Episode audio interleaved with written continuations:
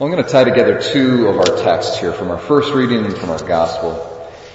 Our gospel, of course, is, it highlights the first and the greatest commandment, commandment of, of love, of charity, love of God and love of neighbor.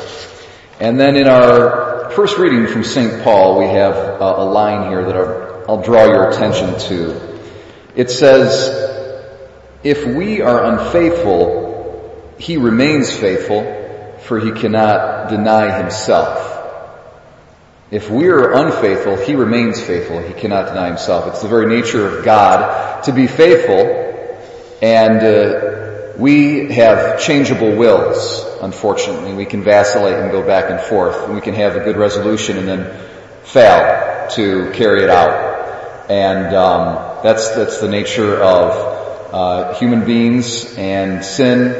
Um, but it's very, very consoling to know that even in our own weakness, in our vacillation, He is faithful.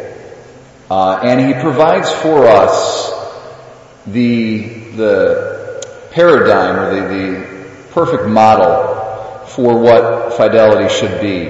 And it's through His faithfulness that we ourselves can actually be faithful individuals and, and be commitment, uh, be committed. And that's what love is about. It's about commitment. So if we now go to our gospel text, we have this, the, the greatest commandment is the commandment of love. Love of God first and then love of neighbor. And love is, is all about commitment and fidelity. Um, there is a, a, certain dynamic to love that holds true. It can be seen especially in a marital relationship. Uh, but it's really true for all expressions of love. Uh, love requires commitment, period, and fidelity, period.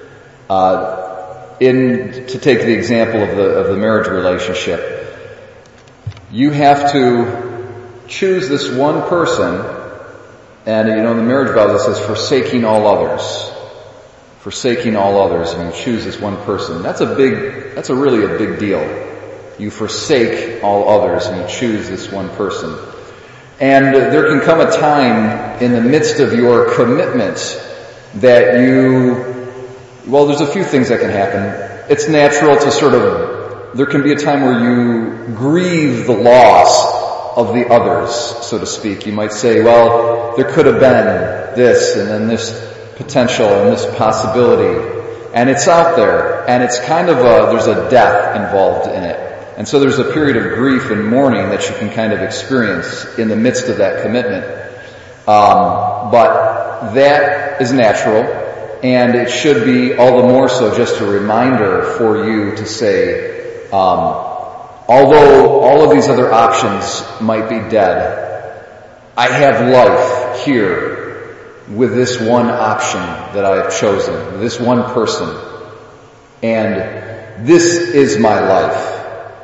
And there's not life out there. So if I go straying from my commitment, I'm only going to find death.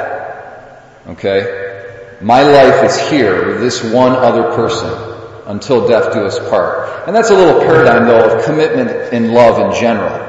Uh, it holds true for, for religious or for priests. They've made a commitment to this one thing. And uh, there can be this kind of mourning that takes place, it's natural because there's the death of all of these other options and, and potentialities and possibilities. But that needs to be a kind of a lesson in that if you do go straying from that commitment, you're just going to find death. Your life is what you got right here. Uh, you know, we're all familiar with the saying, the grass is always greener on the other side of the fence. So after we've made a commitment, sometimes we have this kind of tendency maybe to look over on the other side of the fence and it's a, it's an illusion that we can be subject to, to sort of see the grass of someone else's yard as greener, as better than the, than our own grass. Uh, but that's, it's an illusion. It's a complete illusion. And you've got to say, snap out of it Okay, stop fooling yourself. And uh, you need to focus on your own lawn and invest everything you've got into it to make it as green as absolutely possible, to make it flourish.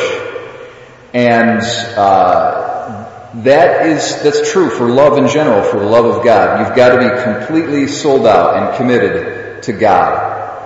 And uh, there's always the siren song that kind of sings, and we, we maybe get distracted from our commitment to the Lord.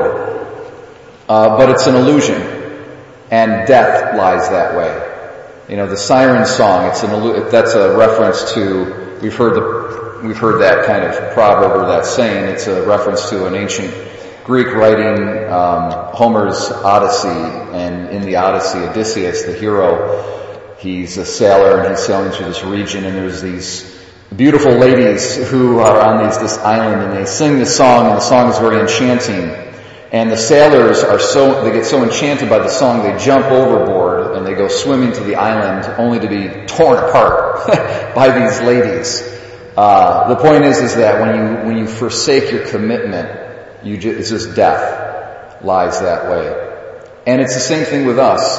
Uh, we need to be totally sold out and committed to our commitment to God. And whenever we have a commitment of love, we have to blind ourselves to all the other possibilities and options and paths. And we have to say, we have made this decision. We got to go all out and put everything we've got into this one decision.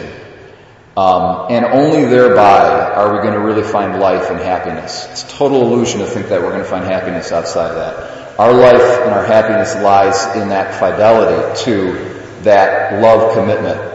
And um, we can do that, and we can be encouraged in that, and that can be a real possibility for us because even though sometimes we are unfaithful and we stray in our minds, uh, God Himself remains faithful.